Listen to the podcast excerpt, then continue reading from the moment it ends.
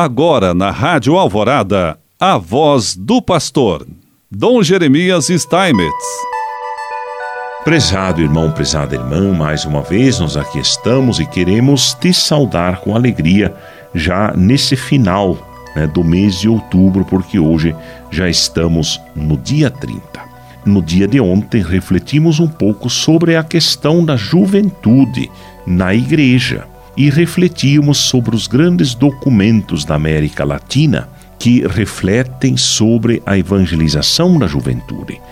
Quero me referir agora à exortação apostólica Christus Vivit, elaborada depois e como fruto do Sínodo sobre a Juventude em 2019.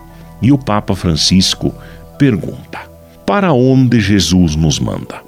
Não há fronteiras, não há limites. Envia-nos a todas as pessoas. O Evangelho é para todos e não apenas para alguns. Não é apenas para aqueles que parecem a nossos olhos mais próximos, mais abertos, mais acolhedores. É para todas as pessoas. Não tenhais medo de ir e levar Cristo a todos os ambientes, até as periferias existenciais, incluindo quem parece mais distante mais indiferente. O Senhor procura a todos, diz. Quer que todos sintam o calor da sua misericórdia e do seu amor, e convida-nos a levar sem medo o anúncio missionário aos locais onde nos encontrarmos e às pessoas com quem convivermos, no bairro, no estudo, no desporto, nas saídas com os amigos, no voluntariado ou no emprego é sempre bom e oportuno partilhar a alegria do Evangelho. É assim que o Senhor se vai aproximando de todos e pensou em vós, jovens, como seus instrumentos para irradiar luz e esperança, porque quer contar com a vossa coragem, frescor e entusiasmo. Palavras bonitas do Papa Francisco na Christus Vivit, número 177. Mas qual o espaço que a juventude tem ocupado na igreja hoje? Quando levamos em conta todos os documentos da igreja que estimulam e valorizam a participação da juventude, todas as últimas jornadas mundiais da juventude, a recente priorização da juventude pela Assembleia Eclesial e tantos outros bons propósitos, nos perguntamos: eles ajudaram ou fizeram realmente a juventude ocupar o seu espaço dentro da igreja e na sociedade? Sim e não. Há comunidades, paróquias, dioceses, nas quais a juventude é protagonista e tem grande envolvimento na participação e nas tomadas de decisão. Elas, comunidades, paróquias, dioceses, entenderam o ensinamento de Puebla que afirma que os jovens devem sentir que são igreja, experimentando-a como lugar de comunhão e participação.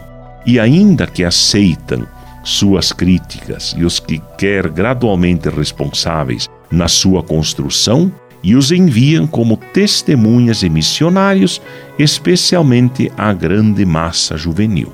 No entanto, há muitas comunidades, paróquias e dioceses parecidas com realidades da Europa, onde a participação é maioritariamente de adultos e idosos.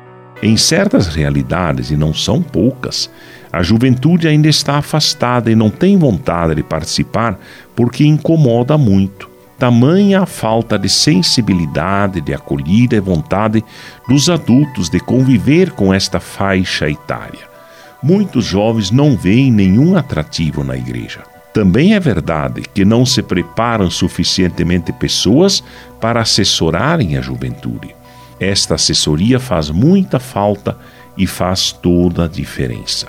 Quantos jovens há nos nossos conselhos de pastoral comunitário, paroquial e diocesano? Como cuidamos da formação da juventude? Qual o acompanhamento que se dá aos nossos crismandos e crismados? Por que a maioria abandona a igreja? Qual a relação e o trabalho conjunto entre pastoral da juventude, catequese e crismal? Qual a importância que damos ao acompanhamento dos adolescentes em geral? Em que medida envolvemos a juventude em nossas ações missionárias? Qual o conhecimento que oferecemos sobre a doutrina social da Igreja, já que são tão sensíveis a esta temática?